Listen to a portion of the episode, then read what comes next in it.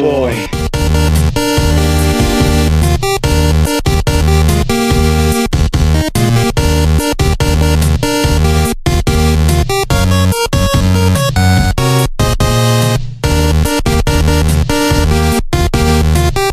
Hello and welcome to The Waiting Room, a Quantum Leap podcast, season 2, episode 1. We are back. My name is Si, and when I say we, of course, I mean there's not just me, because with me, as always, bouncing back and forth through Dr. Sam Beckett's timeline, is my partner in time, Mr. Benny Mack. Benny, how have you been doing, my friend? Uh, just been waiting for this show to start again, basically. Yeah, I'm all right, else sir. going on though. Just sitting around. Just sitting around, literally in my room, waiting for you to call on Skype so we can start recording season two of the waiting room. just staring out the window. No. well, like yourself, man, I've been doing other things. I'm twi- my Twitch channel, trying to get build that up a bit, uh, helping in Radiotechers where I can.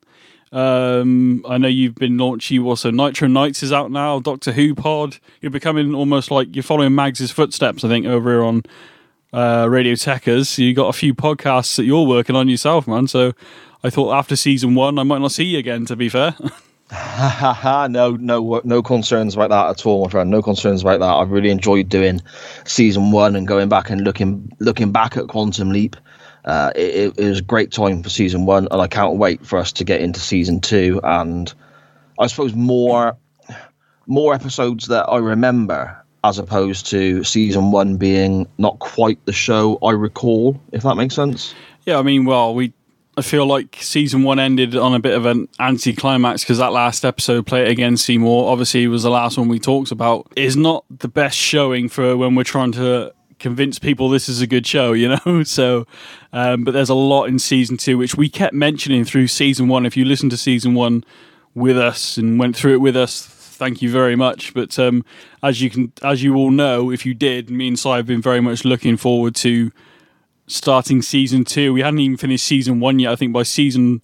Well, episode three, we were like, can't wait for season two. we not even, not even finished season one yet. Now, luckily, season one's only, was it nine episodes? It was, wasn't it? Yeah, that's right. And then this one, we got a lot more work to do this season, mate, because it's 20. Tell me, I've forgotten. Twenty-two. See, I was going to say 24, so I'm glad that you said corrected me there. So 22 episodes, and I tell you what, I mean, we'll get into it in a moment, but obviously, Honeymoon Express is, to be honest, mate, is actually a pretty good episode to start the uh, start the season off. Really, Yeah, I agree, and I'm like, we might as well just jump straight into it then, Benny. I guess it's not the it's not the episode that we thought we were going to get, is it? At the end of season one, we get the usual blue light and Sam leaping in to the the next episode, the next leap, I guess. Um, but the the sort of mini trailer at the end of the episode isn't Oh, yeah. for this show. It's for a different one, isn't it? He leaps into a woman at the end of season one, and here he is here leaping into a, a man instead. So obviously they changed the running order of the season, didn't they? I think they wanted a nice little cliffhanger, didn't they, for the uh, for the end of the season to say, look, this is what we could do. Please, please pick us up again. But I think they would have been picked up before the end of the first season anyway. But yeah, they've. Yeah, yeah, they Uh, do you know? I'd actually forgotten that we obviously had Sam Beckett in the bath, and then obviously hinting at that actually he is leapt into a woman. So yeah, I'd actually forgot about that little sneak peek, mate. To be honest, um, I've just been looking forward to this uh, this episode really and cracking on with the season. So I'd actually, like I said, forgotten the cliffhanger at the end of season. To be honest, again, if we could restructure season one, which is what we already said in the first season, we wouldn't have ended it on Play It Again Seymour. To be honest, No. would we? Um, I think if you'd stuck this near the beginning, I think we said this already, but if we stuck this uh, Play It Again Seymour in season one, maybe towards the beginning a little bit, and then ended like you said with Color of Truth and like maybe Camikazi Kid. I mean, I think we would be on balance. It would be better, but to end on Play It Again Seymour, it just could have been so much better, as we already covered in season one. So Yeah, yeah, I agree. And, and the leap where you know again the sort of mini uh, cliffhanger, mini trailer, I guess at the end of the episode, it does you know that that episode does come up in season two later on where he's leapt into into the lady. So it, i'm assuming they have just reshuffled it for whatever reason they have. But the the season the episode we're looking at here sorry uh, sam leaps into 1960 um, for the main part of the story. But before we get to there we have like a mini leap at the beginning don't we? Yeah, which we haven't had since uh, I think the beginning of the so season one with the pilot after so part two of Genesis, we have like a mini leap at the end of the episode for him to sort of for us to get to know Sam a little bit better. So to see this little what he's a fireman, isn't he? Halfway up a tree. Uh, it's quite a nice little clip of like so Al's like talking to him while he's up this tree. Then it cuts a wider shot, and you've got Al just floating there like on nothing because he's a hologram, you know. so he's yeah, just just sort of. It looks like he's. It looks like he's stood on like a, a platform that's not there, doesn't he? It's quite. It's quite. It's quite clever. position, yeah, like positioned himself in Sam's eye line while he's trying to, uh, uh, well, rescue a cat from a tree. I don't know whether. Yeah, a cat called Ginger, Which isn't Ginger. Ginger cat. I'm, th- I'm glad you picked up on that. I was going, that cat's not ginger. yeah, what's that all about? Why don't you call your cat Ginger if it's not it's ginger? not, I don't yeah. get it.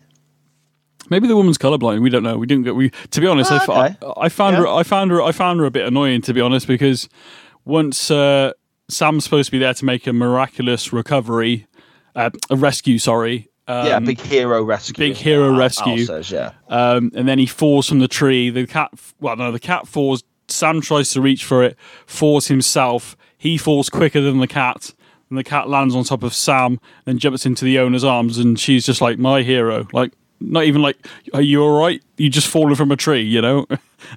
it makes no sense. I really. mean, that's. I, I don't know, man. I mean, she's on screen for like ninety seconds tops, and you've already made your mind up. You can't stand the woman. well, that says it all, doesn't it? Really, you literally, like you said, ninety. se- I don't know. It's probably about forty-five seconds to a minute, maybe. Like you said, um, within seconds, you're like, I don't really like you. And then when she says "my hero" so sarcastically to Sam, who's now like winded after falling from a pretty high tree, um, yeah, she's a annoying character, and I don't even know what her name is to be honest. And I'm glad we don't see her in the rest of the episode. yeah. She doesn't come back, does she? Um, Although she's a I mean, breath of fresh air compared to the bad guy in this one.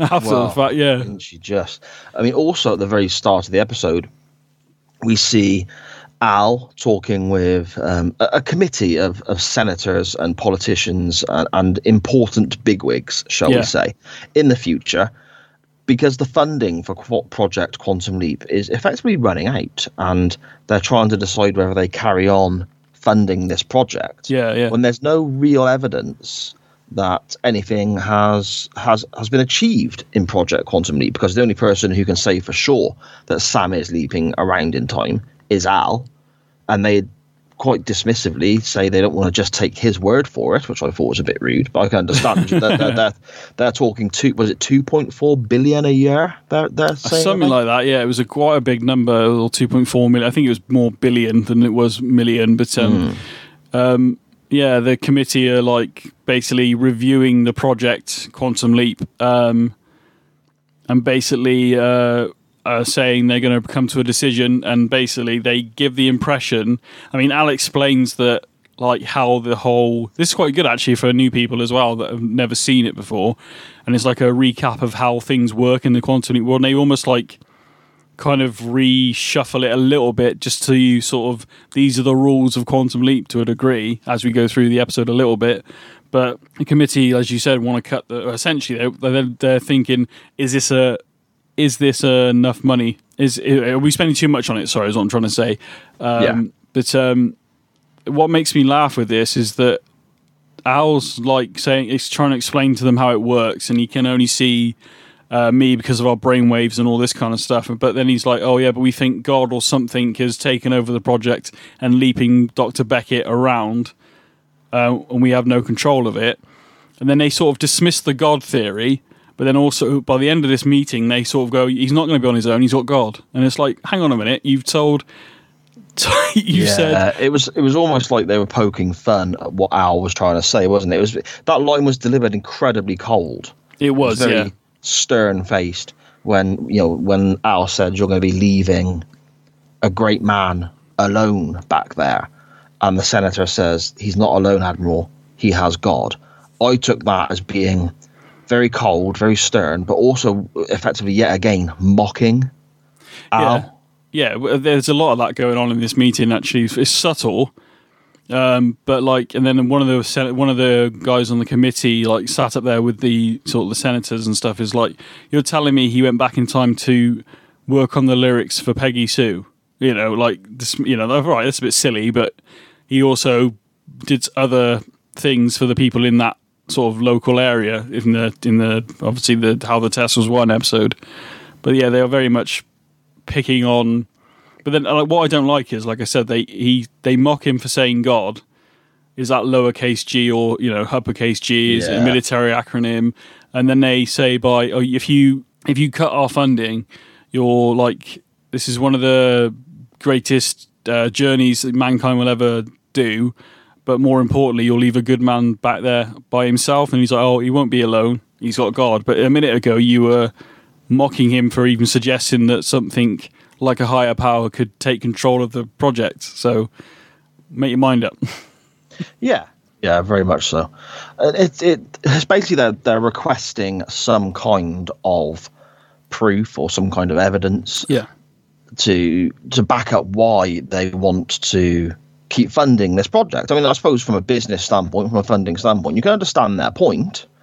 Uh, but obviously, the hero of the piece, Sam, is is doing good in the past, and, and the viewer, you and I, Benny, and whoever else, we obviously want this to continue. We don't want them to cut the funding off. We don't want Sam to be left on his own in the past No. they come up with the idea uh, eventually at some point in the episode that Al passes on the message to Sam that he has to do something on a big scale, change something that is really a, a big moment in history, which is completely against what the whole of the first season was doing and, and the way they've been leaping because they almost the committee and the senator and so on they almost dismiss Al when he says yeah, the, the, it's not groundbreaking stuff he's changing, but for those people in their lives, it is. Yeah, of course it is, yeah. earth shattering stuff, and they were very dismissive of that, which I thought again was quite quite ignorant, really. Yeah, I mean, there's a bit of a hole in that logic in terms of time travel. Anyway, if Sam did manage to, you know, uh, so where was it? It's, um, May first, 1960, the U two plane, uh, spy plane was shot down uh, by the Soviet Defense Forces, um, and they were doing aerial reconnaissance during the Cold War, uh, and they were supposed to be doing a meeting, I think, to discuss possibly, you know. Getting relations back on track, and then of course the U two got shot down, and it put it all in a. It, I think it probably made the uh, Cold War last probably a good another 10 years, if not longer. If he did change the events of the U2, then it would have changed the past. So would anybody know? Because you've changed it, Exactly. you know? Yeah, exactly. The the only the only past they would know, the only history they would be aware of, is the past as it would exist in their own time. So if Sam, at, at the moment, they have the the reality of the spy plane getting shot down, issues with Cuba, Russia, etc. Yeah. If that is stopped from happening, they won't know it's been changed because what it's been changed to to them is the norm, I guess. Yeah, exactly. Yeah, it's yeah. So you're sort of messing with the time, the timeline a little bit. So if anything, it would deviate the timeline, so it would be a different. So I'm getting a bit freaking technical now, but it would deviate it. So by changing these people's lives doesn't make it a bad thing at all. Um, I think it's also on a smaller scale where it wouldn't affect the grand scheme of things. Um, So, but if you change something like that, like global scale, then it changes. It would deviate the timeline completely, and it wouldn't be anything like what it's supposed to be. Basically, I think I've, I think I've explained that okay. Yeah, I'm no, sure no, no, people that's will. right. Yeah, that's right. but that- that- ultimately, this is what they've they've asked for. So we we then see Sam has leapt into uh, an individual of the name of Tom McBride. He is a New York uh, police officer, and he's on his honeymoon with a lady named Diane, his wife, obviously, and. It's almost like there's two plots running through this episode, isn't there? Yeah. There's the there's the real reason that Sam is there, which is to stop Tom and Diane McBride being murdered at some point by hmm. Diane's mental case ex called Roger. But then there's also the bigger scheme of things. They're trying to change this this quite important moment in in history with regards to the U two plane, and prove the existence of Sam traveling through time in the past. Yeah. So you, you've kind of got that double storyline running throughout the episode, haven't you, Benny? Yeah, well, obviously we see um, early on, as you said, the the whole Congress meeting, and now they want to cut funding to the project, and obviously Sam's there. They've got no way of getting him home. Um, and then obviously we see Sam uh, doing the usual dance of trying to figure out who he is, where he is. I like the scene where he's in the bathroom after he's, um, you know, sort of excused himself, and he finds himself with a gun holster and a gun, and he's thinking, "Oh boy." And there's quite a few Yeah. old boys in this episode as well. I noticed there's about three in this episode alone. I think I want to say minimum. And normally we only get one, maybe two. and in this episode, we get it. I think at least three times. You're right. Um, but uh, he goes through his own ID, who's leapt into, and it turns out he's a New York police officer, as you've already said. But it's just a nice little moment of because obviously we've had in season one where he's leapt into and he's got a gun and he's a hitman for the mob, you know. So he's like, "Oh crud, who am I? Why have I got a gun?" I mean, he's he's leapt in and standing over a dead body with a gun in his hand, you know. So it, that nice little moment of just like he doesn't just. I like the the way the show does it. He doesn't just accept that he's like this person. He's like, who am I? Where am I? What year is it? Who are you to me? What am I here to do? Where's Al? What's going on? and just Yeah. trying to. There's there's a, there's a familiar dance we'll say throughout most episodes where he's trying to figure out who he is, why he's there, and what he's got to do. And even Sam, when Al is in this episode in particular, Al is going, "You need to change the U two and all this and stuff." And he goes, "What? Why are you telling me to? Why are you telling me this? You know, we've never impacted on global stuff, you know." And I th- I think that's what the way whoever's leaving me around wants it. So why? And even Sam's doesn't know why, but he can smell there's something not quite right with Al, and mm. doesn't obviously Al's not told him that Congress want to shut him down. He's just trying to get him to do something to prove to Congress that he's there, so they can keep the lights on, and Al can keep uh, talking to him. Really, Yeah, exactly, exactly. Uh, we start off with so- some some great little one-liners, I think, with regards to when Sam leaps in. He's with uh, Diane, his his well Tom's new bride, and she is very very keen on her husband. Uh, and that's a running theme throughout the whole episode. She cannot wait to jump them bones, can she? Let's be honest. And um, the the porter uh, for the train, very much understanding of this scenario. He says this is nicknamed the Honeymoon, Honeymoon Express, Express, because yeah, yeah. honeymoon honeymoon honeymooners are always on here. He goes, I've walked in on various things in the past. Don't you worry. worse than what you two just snog in, which is what they were doing. yes, exactly. So- Yeah, yeah.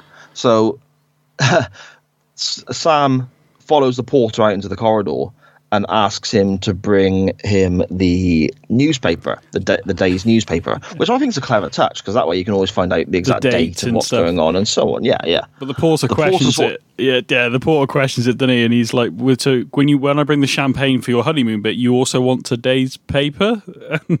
Sam's Yeah. excuse is, "Oh, I like to keep up on current ev- current events." Yeah. Do you know what I was And then the thinking? porter- Sorry, go on. The porter asks, yeah, sorry, the porter asks Sam as well, doesn't he? Do you want me to make up the top bunk or the bottom bunk? And Sam responds both, because obviously he's not married to Diane, the person he's leapt into Yeah, and he's got this yeah. moral moral dilemma of this very I'm not attractive her lady husband. throwing herself at him. Yeah, yeah. And uh, when when the the porter looks at Sam and says, "Both beds, separate beds." Sam sort of nods and goes, "Yes, please." Goes back in the room. The porter turns round as he's walking past the camera. Literally just goes, White Man, people." white folks." yeah, it is funny.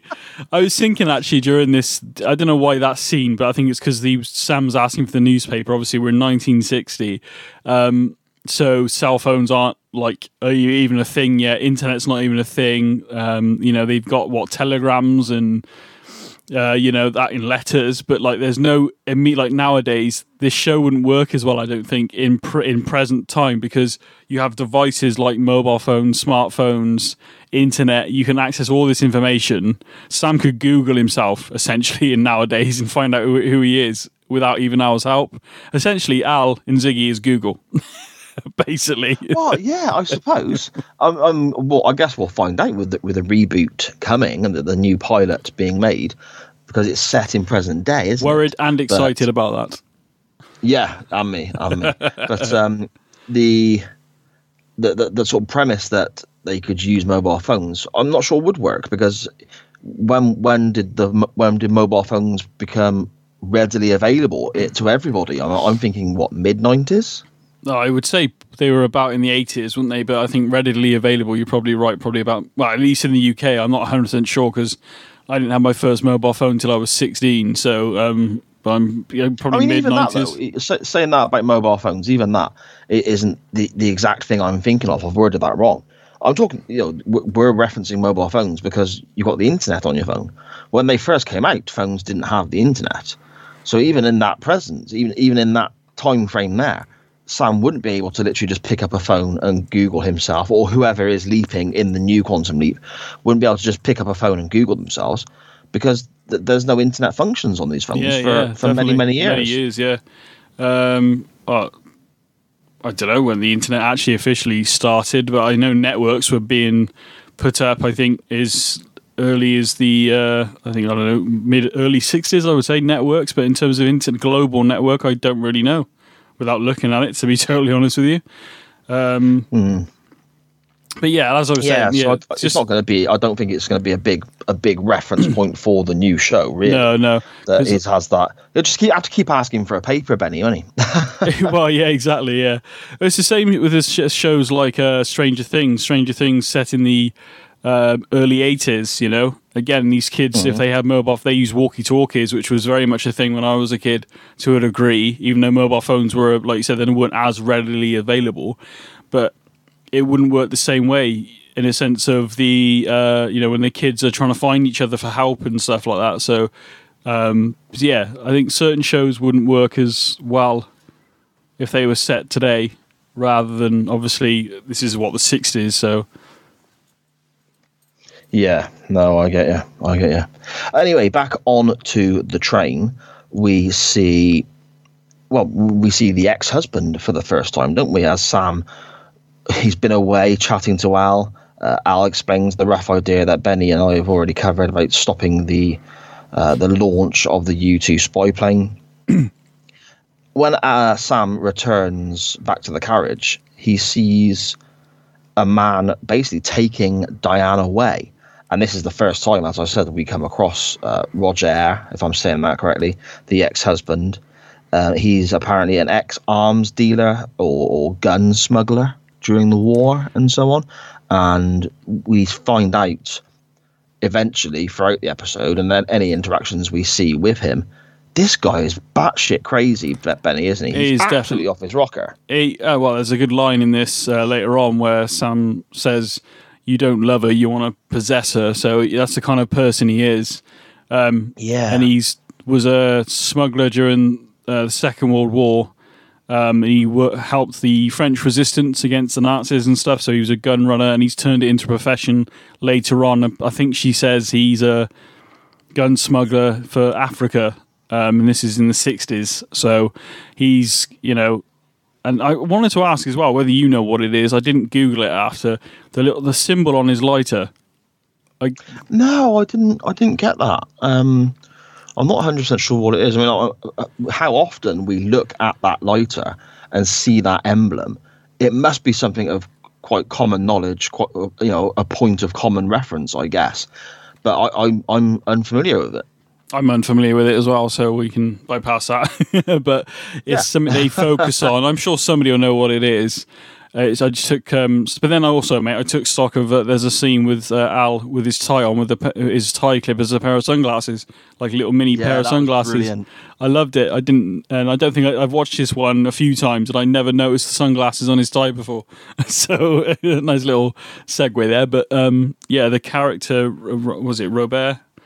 Um, he is, as you, the easiest way to say it is batshit crazy, but he's very Yeah, much, he's a- he's very much in that bracket of like he doesn't even believe in divorce. He like that's not her right. Like Sam's saying that she's allowed to change her mind, um, and he doesn't like that when Sam says that. Obviously, um, what I did like about it is when this happened in a sense of like what the hell's going on. When he when I remember when I first watched it. Um, is that actually I thought we're gonna have a whole weird scene where she go. I already told you about my ex husband. Actually, she didn't even tell the fella that she's married that she's been married before. So even Yeah, so it that's quite a big thing to not, not, you know, not explain, isn't it? I mean, she does give the thing like the type of person he was, keeping her in the house, not going out seeing friends, making her feel like a prisoner in her own home and stuff. So if she didn't have to explain it to him, if he didn't know it, then she could pretend it didn't happen. And there's a weird logic to that, but it does make sense. Yeah, I, can understand to a degree where she's coming from, but just playing devil's advocate for a minute, Benny, looking at it from the other side of the coin. If you are uh, Tom McBride and you've married this this woman that you're head over heels crazy about, and you're on your honeymoon, and then some batshit crazy French dude is out there with a knife trying to just cut you all up, I'd be thinking that's information I need to know, love. You know? it would have in that situation it probably would have came in handy yes especially when Yeah. he's trying to kidnap you a kidnapper on the like morning well after they've been married what a few hours and going on Yeah. honeymoon or whatever so or that's what we're led to believe but yeah it would have been very helpful to know caveman-esque as well, isn't it? Very caveman-esque. He's He definitely is. That- saying, that "You're coming with me." yeah that Robert dude or whatever his name is is uh, uh what she say his name is Robert Roger, I think Roger, it is. It's R O G E T. I'm fairly certain it's pronounced Roger. They say on the Oh, show. okay. Um, either way, batshit crazy. Yeah. If anybody was going to be the Quantum Leap Joker, I think the mantle would be him. I think at the moment, Yeah, I don't think there's anybody else I can think of in season two that's that's like, like when I remember watching this the first time, being like genuine, like I'm actually concerned for Diane and Sam's safety. I don't know whether Sam's going to get out of this alive. Do you know what I mean? Or at least Yeah. unscathed because it was had a very murder murder she wrote esque style episode. Obviously, it's on the uh, on the the um, honeymoon express as they call it. It's very much what's the, uh, the what's that? Oh, what's the bloody pl- film called? The one they do. Um, uh, Orient Express. Thank you. Yeah. The, so it's got that vibe to it. Um, but uh, yeah, he's one of those uh, enemies in this, or the negative entity in the episode where you think this dude is crazy. And I honestly think if he could be the Joker in this little universe of uh, Quantum Leap, to be honest with you. and it's it's you know, you keep getting little bits added to how sinister and, and crazy this Oh, guy dude, is yeah. throughout the episode, and we see um, a moment not long after this first scene, to be honest, where effectively they think they've gotten gotten rid of the guy. They're Sam and Diane. Sorry, I keep saying they. Sam and Diane are you know kissing on on the bed in their in their cabin. She looks up out the window and thinks she's seen him waiting on the side of the tracks as the train is slowing down. Sam decides, I'm just going to go and confront the guy. Which, you know, fair play. So he leaves the cabin, starts walking through, bumps into a drunk guy in the in the bar who is working with Roger. The drunk guy pickpockets Sam, takes his gun, which I thought was a really clever little touch Yeah, yeah. Uh, how how they did that. And then he goes and has a sit down face to face with Roger in, in a cabin further down the train. Roger sat there but really in a sinister way, smoking a cigarette. Says to Sam, "You don't look scared of me," and then basically says, "I am going to kill you," you know. and it's Yeah, just yeah. like, okay, mate. Sam's like, no, you're not. Uh, but then Roger like tells the story of the war days about a woman in his local village who um, basically turned in all of the resistance members that she knew um, to the uh, Gestapo, and they were all caught and hung, and you know, obviously executed, as I just said. Um, but apart from Roger, and uh, Sam's like, well, why didn't she? You know, then he, he Sam says, "Oh, did you kill her?" And he said, "Yes." And she goes, "How come they didn't catch you?" Basically, and he's like, "Because it was my mother." So he's killed his own mother. So that's the Yeah. kind of dude you're dealing with here. so, and like no no no hint of remorse on his face, I would say at all while telling that story. Yeah, and it's just uh, really, really sinister. I mean, it's funny for me that this individual, this this, Roger, it's on one hand, I'm fully invested in this guy because he is so cold, sinister, and so on. But then on the other side of the coin, there's moments where I think uh, he's not going to win any awards for his acting. Do, do you know what I mean? There's no, there doesn't seem to be any sort of middle ground when I was watching the guy. He was either, I'm, I'm either fully invested in what I'm seeing, or I don't find him believable at all. There was no sort of halfway house. I just thought he was crazy. So I did. I, I don't think there was like we're not seeing like any depth to this guy apart from he's a jealous creep who is very would literally stab you any chance he got. Really, Yeah, yeah, that's true. Uh, we find out that Roger is is wanted in New York, which is where the train is going to pass through soon. And it turns out he's wanted in New York because you know, as Benny and I have mentioned, the guy's batshit crazy. So he's he's taken the time and, and to in a way, I suppose it's a good thing. He's he's seeking some help for his craziness. He's been seeing a psychologist, but we find out that he's wanted in New York for actually killing his psychologist. So didn't agree with what his psychologist had to say to him, obviously. Um, and He then probably uh, just said you're batshit crazy, mate. You know? basically he told him he was crazy, and then he killed him for calling him. We don't Yeah. see this, obviously. We find this out as the episode goes on. Um, just before we like move on past it, is very much like there's a scene. Al comes back. He's telling him to take him. Obviously, he does. Sam doesn't have his gun, so Sam walks away because he can't. And then there's a bit of conversation between the two. But what I wanted to talk about, and I felt it was quite for me, completely out of context in a sense of the show, but the conversation they have, this is going to be the last communication between Dean, uh, Al, and Sam, um, you know, Scott Bakula. Because of the recent passing of Dean Stockwell, I felt like that was a nice scene between them. And I'm not going to lie, I had a slight. I felt like I was going to have a slight tear in my eye because the what they're talking about is essentially they might not be able to communicate again. And Sam wants to hug Al, but he can't because he's a hologram and it's like a nice it just if anything i was taken out of the episode for a second because of real life and dean stockwell passing away you know back last year um and for me it was quite a nice scene weirdly um yet reminding me that dean stockwell was no longer with us so i don't know whether you felt that but in that moment when they were sort of sam kind of does that thing where he wants to hug he sort of gestures but then realizes he can't and sort of smiles Alan walks off and you know this is the last time we don't and we don't see Al again on the train do we? So um but in that moment I was not seeing Sam Beckett and Al Calavicci I was seeing Dean Stockwell and Scott Bakula kind of saying goodbye to each other in a weird way I don't know I saw you mean. I, I hadn't even. Th- that didn't even uh, cross my mind. To It, be honest. honestly, I couldn't, and I honestly swear I don't care what anybody says. I had a, I, had a, I was starting to feel like I was going to tear up a little bit because it just reminded me that Dean Stockwell's no longer with us, and I actually thought it was quite a nice little moment between them. If you forget about Al for a second, forget about Sam, and see Scott and Dean, and it's almost like they're saying goodbye to each other. It, it was a weird moment. Um, and realize actually, no, I see that- what you mean. Yeah. I see what you mean. I mean, it, I didn't get that myself watching this. Yeah. But then, I think when I'm when I'm watching an episode, especially one that I've not necessarily seen very much. For example, this episode today, I, I remember the title.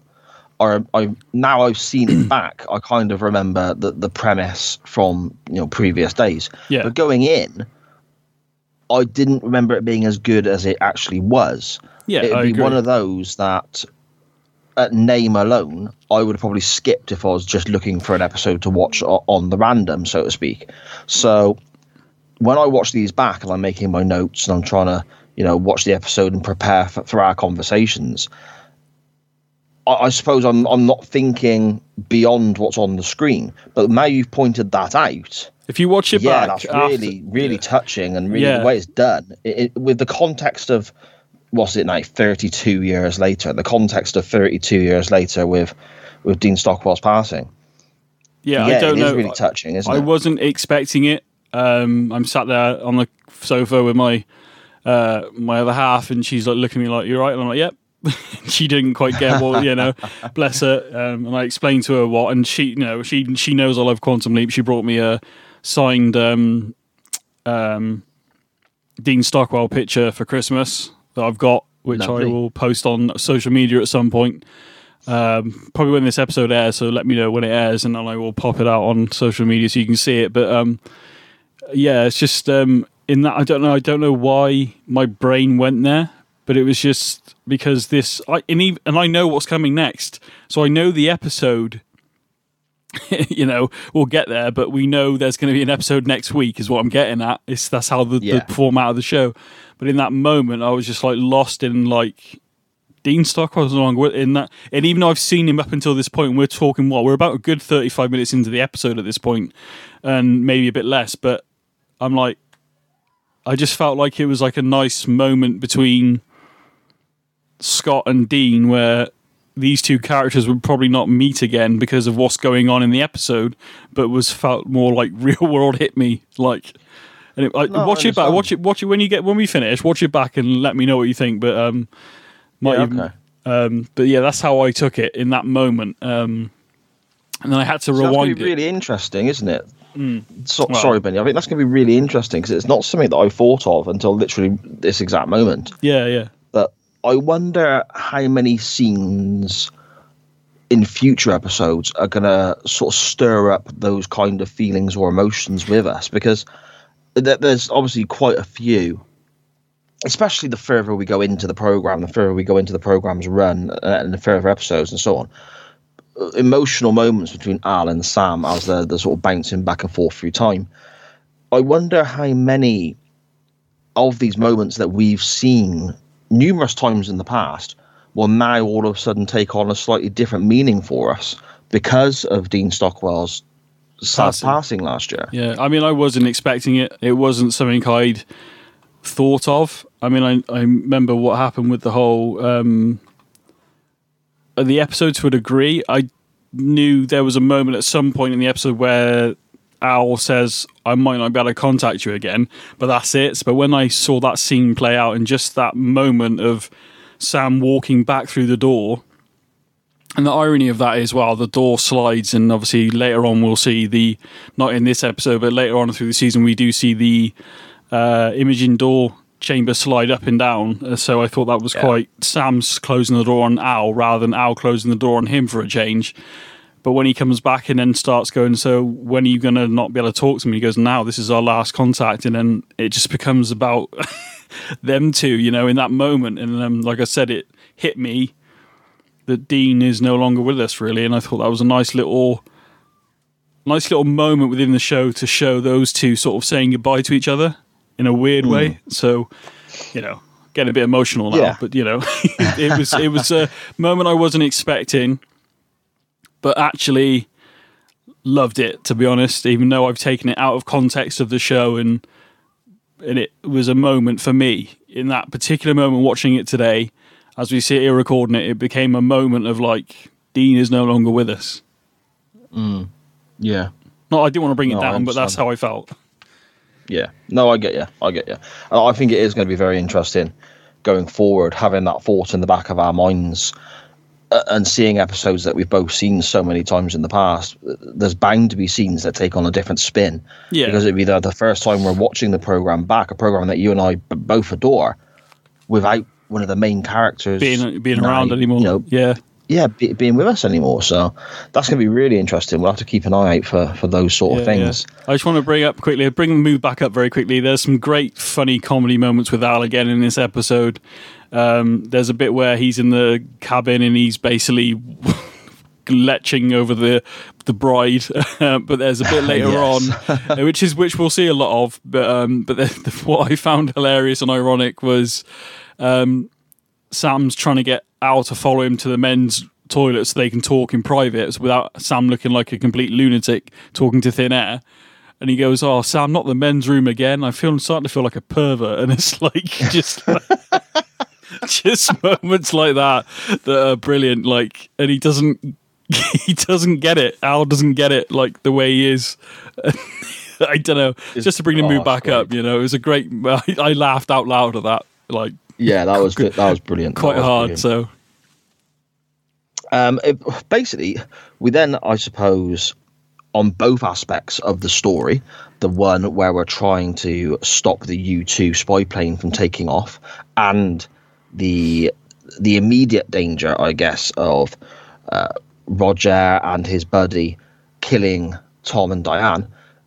Both of these kind of sort of end up revolving around a phone call or a phone call for each, so to speak the issue in the future with the U2 and proving that uh, Sam is back in the past and having to change something is seeming like it's going to be dealt with by Diane calling her father, who is Yeah. very paddy with, I think it's the president himself, isn't it? uh, her dad is a um, a senator who plays golf with Ike who is the current president in that time period Yes. so they know each other because he her dad's a senator and um, I'm, I, th- I I can't remember which state. I think it was Ohio, but I could be wrong.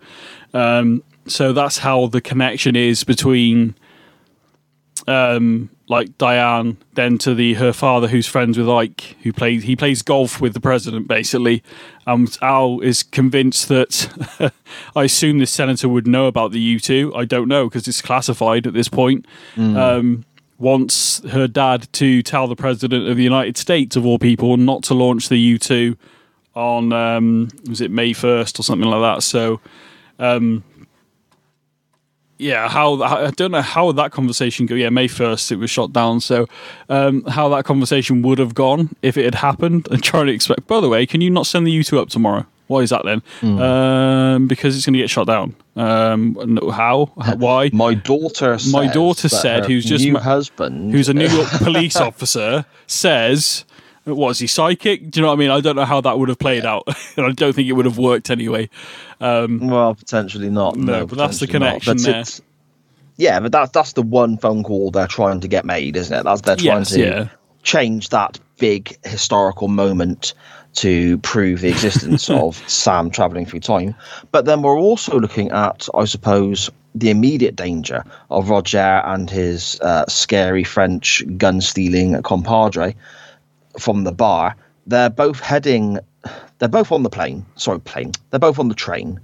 The Al, Al's explained to Sam, Roger is wanted for the murder of his psychiatrist. Yeah. So they're going to make a phone call ahead to the station, the station ahead of them, to warn the police so that they can have Roger and his buddy arrested when they arrive into the new station.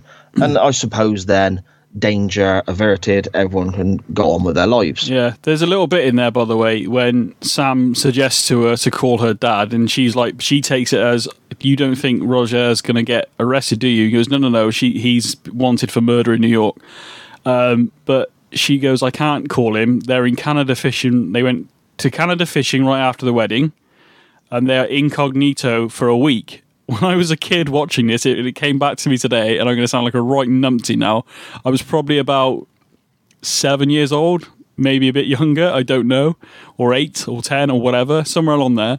When she said they're incognito, I thought incognito was somewhere in Canada. I didn't realize it meant incommunicado.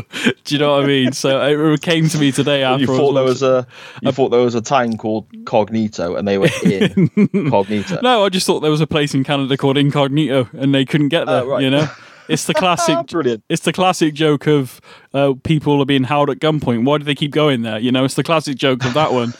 um, but I, as a kid, I thought Incognito was a real place, not realizing it's a. I don't know what language it's supposed to be, but um, I don't know because I'm terrible. But um, it's a way of incommunicado, isn't it? So they can't. um, Is it Spanish or something? Or I don't know. But I um, wonder yeah. if there is actually a place because I mean, obviously, there's so many countries. Uh, you know, some little tiny village somewhere in a, a you know a, a dusty part of the world that hardly anyone visits, and it's called that. That'd be great. you reckon? I'm gonna Google it when we finish. See if there's you know just a village called that. Apparently, there's a band called Incognito. I've just googled it now. ah, right. I don't know. I don't know. I probably googled the wrong thing, like I did with that woman in the first season. So we'll find out later on. Oh god, man. So yeah, Uh, ultimately, though, these two phone calls that seem incredibly important, neither of them are going to happen. As Benny brilliantly explained there, we can't get hold of Diane's dad and the president because they're playing golf in incognito. And um, they've gone fishing in Canada. One of the other senators that he's gone fishing with someone else, so he can't.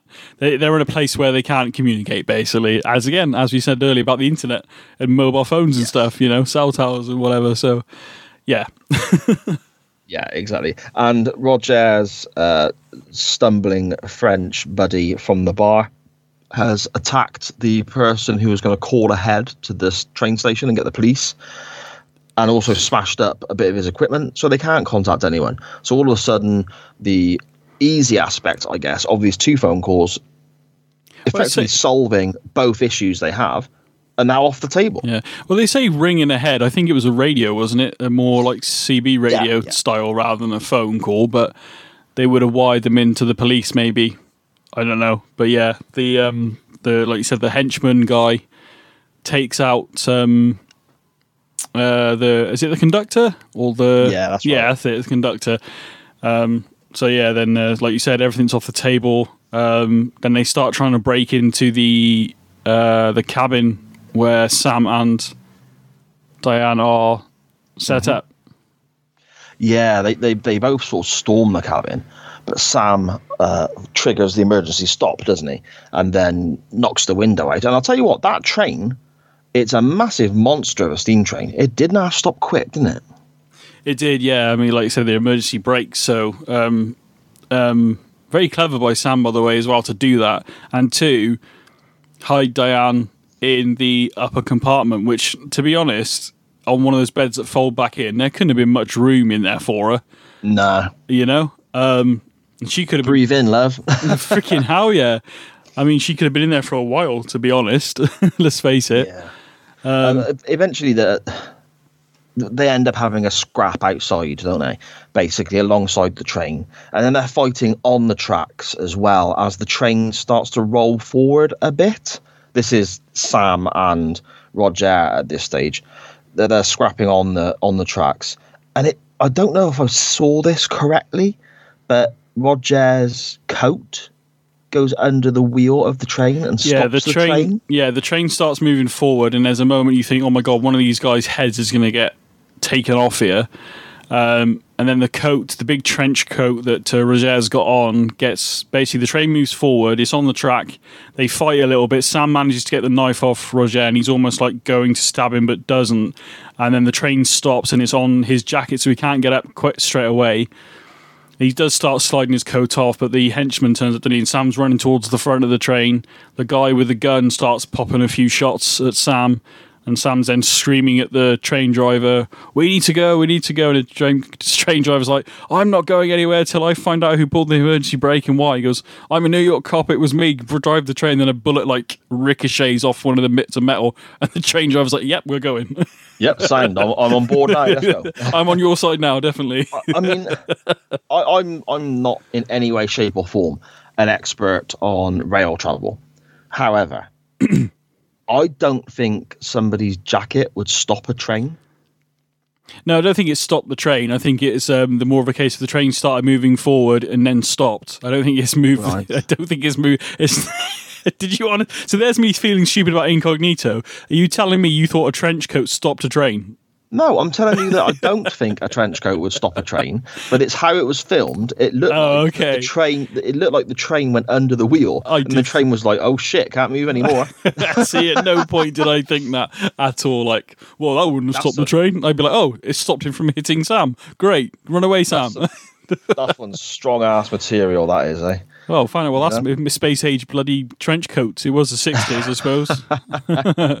Although we're still what nine years away from the moon landing, so that is not quite there yet. So, um, but yeah, it's uh, there's a bit where obviously the train gets moving again. Sam the guy with the gun. I don't know what his name is. I don't think we ever find out what his name is, to be honest. Henry, I think. he's Oh, is it Henri then, on the- probably? on the car. Oh, Henri, yeah, you're probably yeah, Yeah. with an eye on the end. I'm assuming that's him anyway. That's Okay. is, is his name is on the cast list, but there's no image to, to view. But I'm assuming that's what the character's called.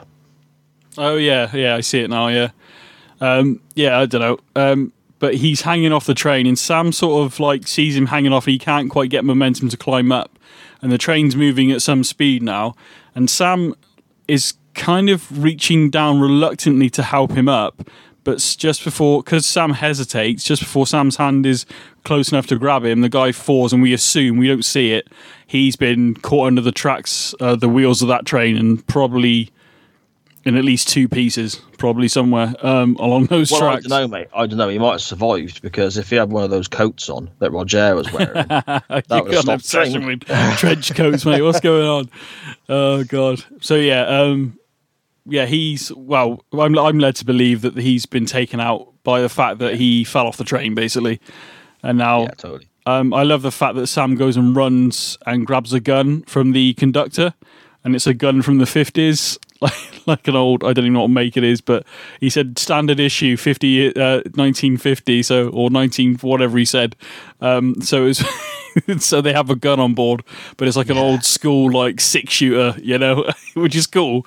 Um, but yeah, he's got this gun that's I don't even know if it's loaded to be honest. So with you.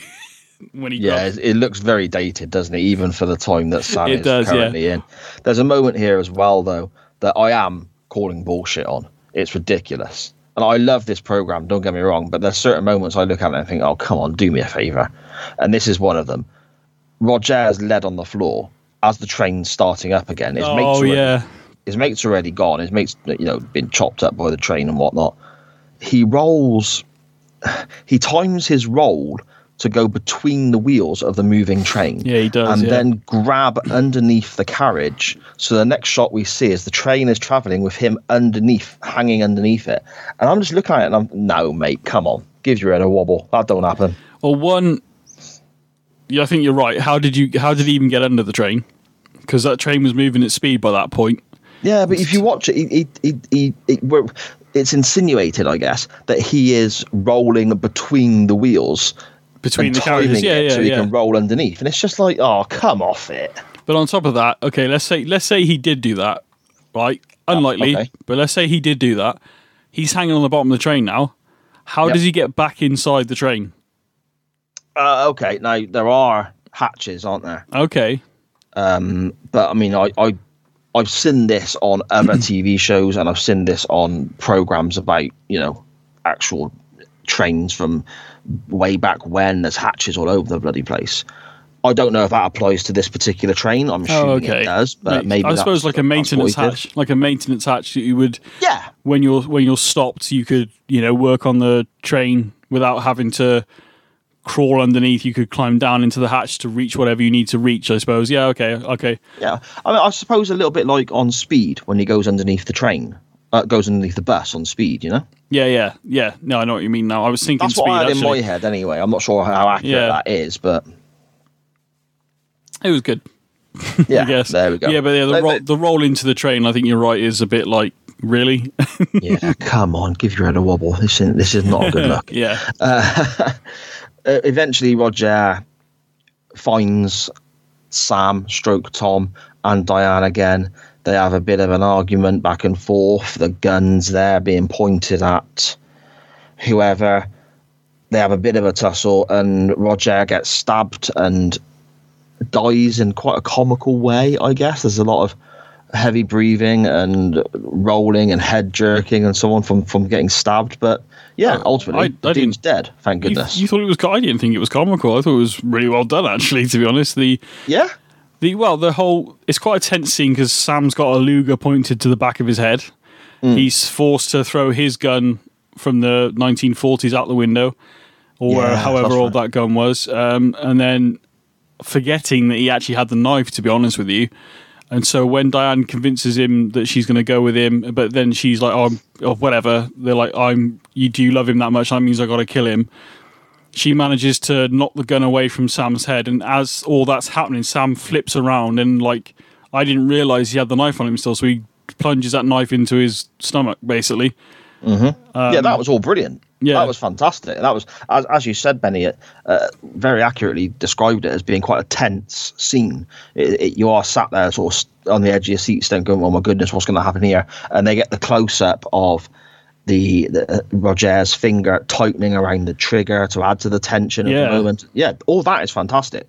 But when he's stabbed and he falls into the chair, Into a I'm slump. thinking, yeah, I'm, I'm just thinking, come on, mate, you know, Oh, okay. I, I, I just took it for what it was. To be honest, mate, I didn't even I didn't even think of that. Really, I just took it as it was. I'm just I'm just being really cynical this week. I mean, you you've drawn upon a quite emotional moment you picked up on it with modern day eyes after Dean Stockwell's passing between uh, the characters of Sam and Al. I didn't get that at all. I'm looking at a bloke who's just been stabbed, saying, "Yeah, you look ridiculous," and you're going, "No, it was okay." Perhaps I'm just being really cynical I think I don't know. I, I think watching back Nitro on Nitro Nights is, is making you quite cynical. To be honest, I think what's going on there. there's it, there's some good moments and there's some bad moments. I'll tell you that, mate. I, I gotta say thank you to Scottish Danny for being so tolerant because I'm thinking when we hit certain times of WCW uh, uh, through Nitro, it's going to be great. But at the moment, we're watching a lot of crap. Yes, yeah, yeah. I talked to you about that off air actually uh, after. Yeah. But anyway, anyway, anyway, Roger gets stabbed, and then we're back in present day or, or present day for the Quantum Leap project. yeah, and Al is talking to the committee. They've got a big fat history book out on the uh, on the desk, and they're reading from it about the U two spy plane getting shot down, and the, the history hasn't been changed. Now, again, Benny, you brilliantly pointed out if history had been changed, those history books would say something different, but they wouldn't And know about it necessarily. and they'd be no, yeah, and they'd be wiser. So it does have a little bit of a plot hole there that you, you pointed out earlier, Benny. But it is what it is, I suppose. But then We then, Go on. sorry, go on. No, I was just going to say, I was just going to move on to the next point, which I think you're going to do anyway. But I was just going to say, like, my logic with what happens next is that time is, although Sam is in a different time, it somehow runs parallel. Possibly, I don't know, because what happens next is it happens in front of Al's eyes. Hmm. So, whereas, and I don't know whether the, I assume the the officer sat next to him sees this happen as well, but the committee would um, be none aware of it because they would have had the meetings with what happened with her. You do know what I mean? Where we're getting to basically. So I don't really know Yeah. whether that's just a temporary moment that it would then it would snap back and Al would be not even remember the other guy that was on the committee. Do you know what I mean? I don't really know. We don't really go into that, but because it happens there and then, and he's like at um, like at ground zero. D- does it um, you know sort of he sees it for that moment? I don't know, which will make sense. I mean, I imagine he's been he's been directly involved in the timeline, hasn't he? He's Yeah. had the previous meetings. He's aware of the project, so maybe he is seeing things as we, the viewer, see it. If that makes sense. Yeah. Okay. All right. Okay. Maybe I don't know. But I mean, what, what Benny's sort of getting to there is that we hear that the senator, the, the, the grumpy old man senator who's refusing the the funding for the Quantum Leap project, there's there's a mention of Diane McBride by Al to the senator. The senator says that Diane ran against him 30 years ago and was unsuccessful. That's how he got that seat. That's how he became the senator. We cut back to Niagara Falls. Sam is wondering why he's not leapt yet. He's testing Diane on the, the, the bar, I guess, isn't it? Her, her, her legal books, her legal her legal textbooks. He's asking her questions because she's desperate to become a lawyer and yeah, so all on. the legal stuff you need to know and what the Yeah. yeah, all the constitutional rights and all that kind of stuff and torts and stuff. I think it's called. Yeah, and then there's a gust of wind that turns the pages quite a bit without them realizing that. And Sam asks a random question off the page it's turned to, and corrects Diane because she gets the answer wrong. She does, yeah. And yeah, and she said that, oh my god, thank you so much because half of my paper was going to be about this, and I would have had the wrong pretext right from the off, and it would have cost me half of my half of my text. Yeah, yeah. It would have been it should have based on what she believed the text was saying was actually wrong because she'd misunderstood it for whatever reason, and um, so by him correcting her, she then says, "Oh, okay, cool, I know this now," and then Exactly. So that, of course, has I don't know how to word it, Benny, the butterfly effect, a, a, a, knock on into the future, and the grumpy old man senator right in front of Al's eyes changes into basically into a future version of Diane. She has actually ran against the senator 30 years ago and won on this yeah, occasion. to change 'cause the outcome had- of the election on Yeah. that committee, basically. Yeah, and I love that. Anything like that, tinkering with the past and the future, altering, and you know, throwbacks to what happens in a previous year, changing what what's going on in, in the present, Yeah, yeah. and so on. I love all that stuff, mate. I loved how it worked as well because we cut to our sort of like disheartened uh, because they're going to close the project down, or at least that's where it seems it's going. Then all of a sudden, the voice changes to uh, to Diane, and he looks up and he sees Diane. Um, I mean, there's a nice little moment there as well because she goes once they say, "Oh yeah, you've got you've got funding for another year." Um, so you know, make it count, basically. Um, and she's like, uh, "Admiral, is uh, is the uh, is Dr. Beckett's first name Samuel? And obviously, we didn't go over this, but he's like, yes, uh, Sam Beckett. And he goes, I remember, seem to remember meeting a Sam Beckett somewhere. And basically, they were doing a bit of Sam tried to tell the truth that who he was. He wasn't her husband. Instead, of my name's Sam Beckett back in the 60s. But actually, and she was like the playwright, and, and she was like, "Is she? Is he any relation to the playwright?" And he goes, "No, no, Senator." He goes, "I, I sim- seem to remember meeting a Sam Beckett, um, and I don't remember where. I'm sure it'll come to me later on tonight in bed." And I'm just like wondering, did it come to you that night? Yeah, so you know, nice little links in there at the end. To be honest, yeah, I, I love that. I really do. I love all those. I suppose to coin a phrase from Doctor Who, timey wimey, wibbly wobbly sort of stuff.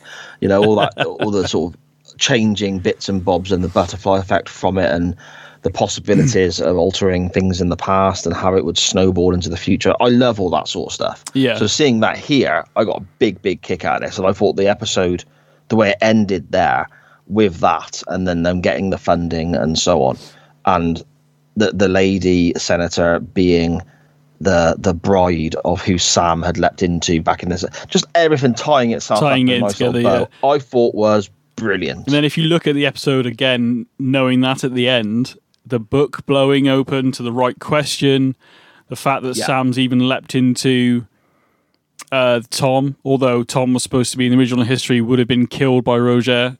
Roger, sorry. Um, so you know, there is other reasons to be there. Uh, you know, making sure Diane's safe, and two, but also adding this question into her studies, and she gets it wrong, and he corrects her.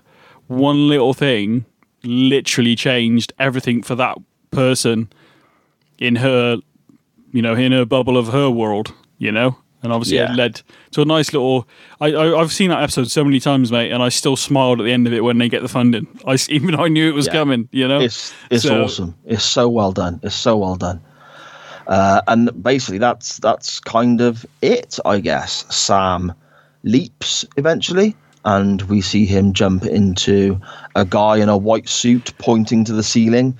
Um, and the next episode we're going to be going on i- is is the follow on from this, Yeah. entitled Disco Inferno. Do you have any memories of this episode, Benny? Uh, yeah, it's, I remember when I was a kid, I was like, "Oh my god, it's going to be disco." I'm not really into this. Do you know what I mean? But Uh, okay. um, I remember the way the episode ended. Uh, ended, sorry, the way the episode started. I'm not going to reveal it now. We'll do that on the next episode. But it made me go, "What the hell?" And I couldn't stop watching then from that point on. And then how has he explained how all these things happened?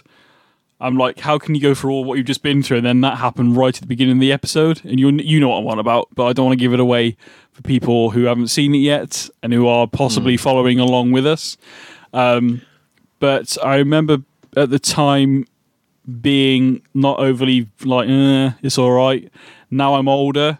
Um, some of the references I get in in the in the show, um, and I think there's hasn't he got a brother or something that's a singer, guitar player. I think. Um, I think if this is the right episode, um, I'm looking. For, I'm, I'm not I don't.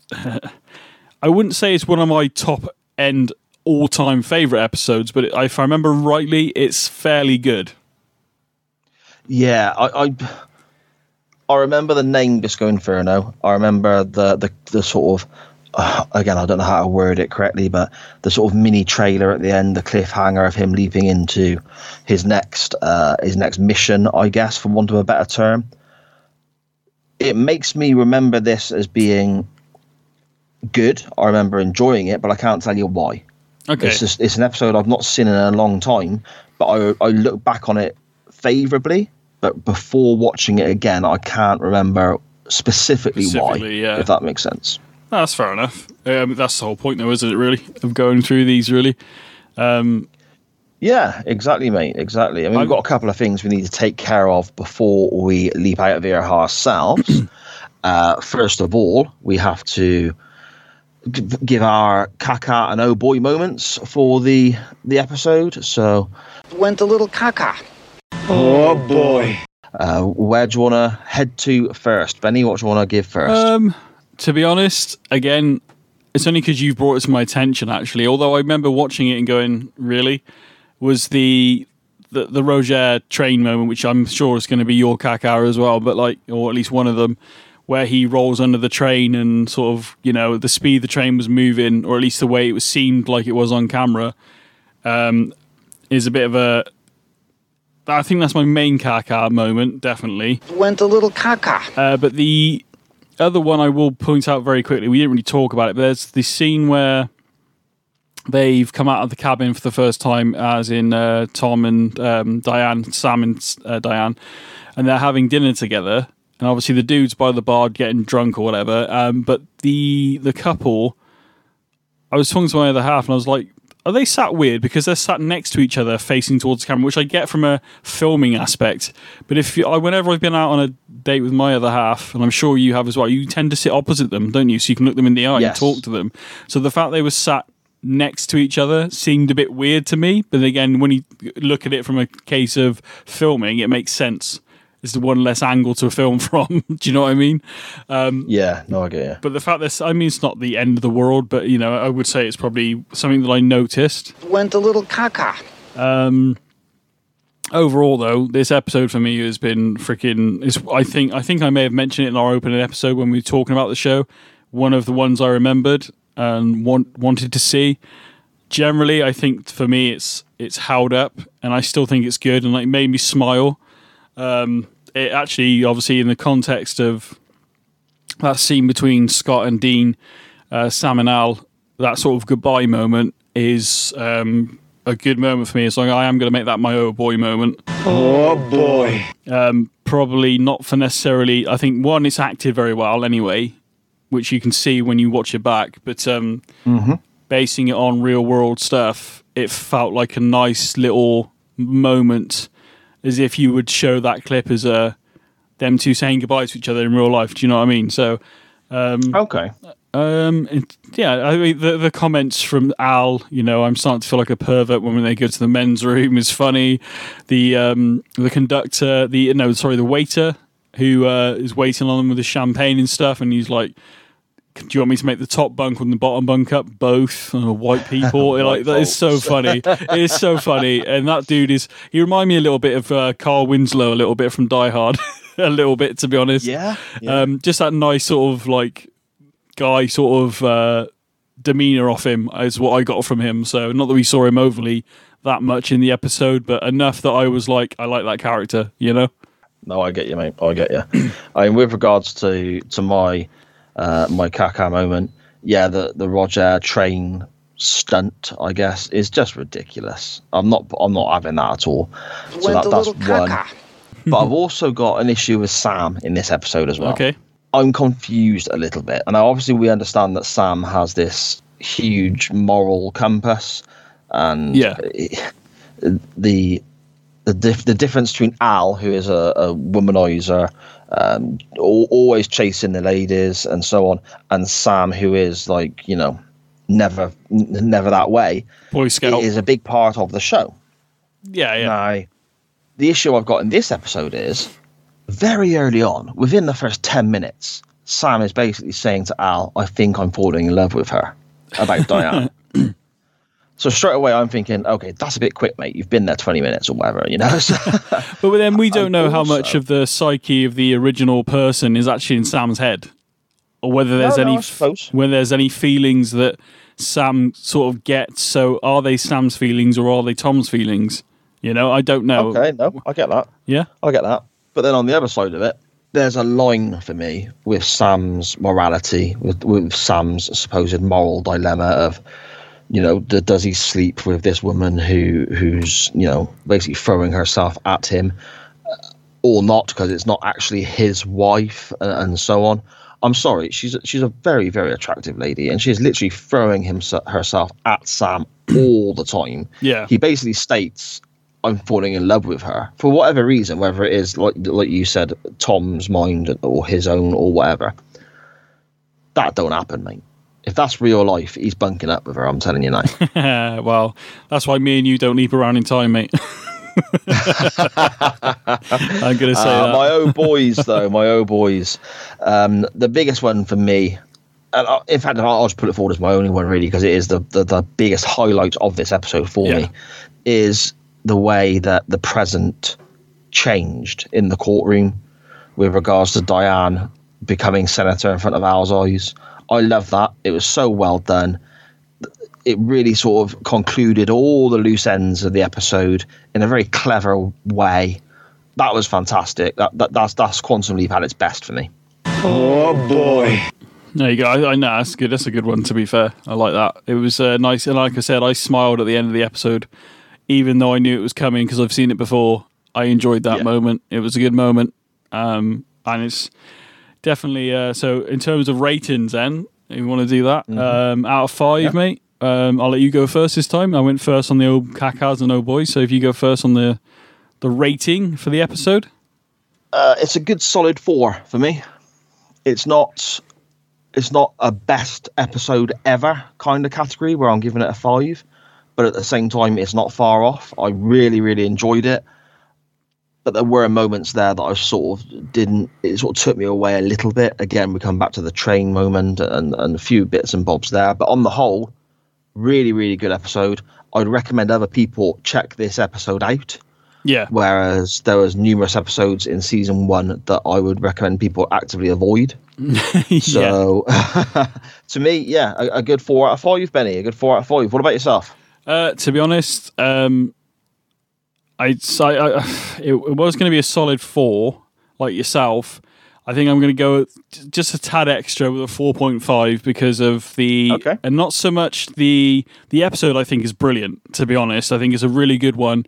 If you're going to show, yeah, all right, we're going to show. If you're going to show anybody Quantum Leap, it's going to be episodes like Color of Truth, Camikazi Kid, Jimmy, um, you know, uh, MIA maybe, you know, stuff like that. But there's loads of episodes, obviously, that we could point out. But I think it might go a little bit under the radar this one. But uh, yeah, 4.5. But again, that's more the 0.5 is because of the moment I had watching it earlier, which I've already stated in the episode, which was not necessarily to do with the episode, but the fact the two guys, Scott and Dean, bounced off each other so well, acted so well together. And when the moments came like real moments came up, they just the buddy friendship they have is brilliant, and obviously I obviously you know I applied it more to real world with Dean's passing, but for me the 0.5 is for like how it made me feel. Yes, I was a bit like, but it made me smile at the same time, you know. Yeah, yeah. And I do feel it's quite fresh at the moment, man. I could, if I keep talking about it, I probably will have a tear in my eye. Um, that's how much it actually affected me, and like, but I think it's because also we had like one episode left to do. I think of season one um, when Dean passed. We That's released right. Yeah, we So that, I think that's about right. yeah, and we released the uh, the remembering Dean Stockwell episode, and then obviously then we I think the last episode was basically us the first time that you would hear us mention Dean's passing because we'd pre-recorded all the episodes. But this also, mate, is the first time I've watched Quantum Leap since Dean's passing. So and me, and me. so um, that moment for me was seeing Scott and Dean saying goodbye to each other, even though it's the very first episode of season one. And I'm sure there's going to be many moments, as you said. But yeah, 4.5 for me, mate. No, that's, that's fair enough. Man. That's a good shite. That's a good shite. Okay, then. So that's that. That thankfully is the the beginning of season two for us and for Quantum Leap. I'm really, really looking forward to getting into Disco Inferno next episode. Benny, really keen to see why I remember this one so fondly. Uh, before we get out of here, however, do you want to let everybody know where they can find you online and where they can find the show online? Oh, you can find myself at Benny Mac, B E triple N Y M A C K. Uh, you've got the Waiting Room Pod on, uh, so it's the Waiting Room Pod underscore on Instagram and uh, the Waiting Room Pod on Facebook. You can find some of that. I'm going to be chucking out some more content as we go along. Um, I assume most people, by the time this comes out, may have seen the trailer that we put together as well. Um, where about yourself, Si? Yeah, or you can find me on Twitter at SJP Words, uh, and you can find me on Facebook. I've got a little group there called SJP All the Shows and Info, and it's where links to all my shows uh, and articles I work on and so on get shared. So whether that is the Doctor Who pod I do with Dan Griffin, whether that is Nitro Nights looking back on WCW show by show with Scottish Danny, or whether that's Chain Wrestling that I do live on a Monday evening with our good friend Mr. Mags, and the podcast version comes out later in the week also. You can find links to all those shows there at SJP Words on Twitter and SJP All the Shows and Info on Facebook. And the Waiting Room podcast, this show here, most importantly, you can find that on Twitter at waiting room pod underscore as well. I just want to put on there quickly. I didn't say it, but um, you can, obviously you can find me on Twitter at Benny Mac B Triple N Y M A C K. But also on that page, you'll find a link tree to my Twitch channel uh, and everything else I do. Basically, so you can it's all the links are in one place now, so you can come and hang out and play some video games with me. So Awesome stuff, mate. Awesome stuff. Right, Benny, I've had an absolute blast once again. I cannot wait to get into Disco Inferno and the rest of season two. I'm really, really excited about this project. Let's let's let's hope that my excitement and my fond memories are not misguided. I think we've had a good start to see things wrongly. yeah, I think we've had a good start to season two, though. To be fair. Yeah, yeah, um, definitely so. So let's hope it keeps so, going. yeah, there we go. Uh, and that, well, to everyone else, thank you for listening. And Benny, I will speak to you next time. Time to leap out, mate.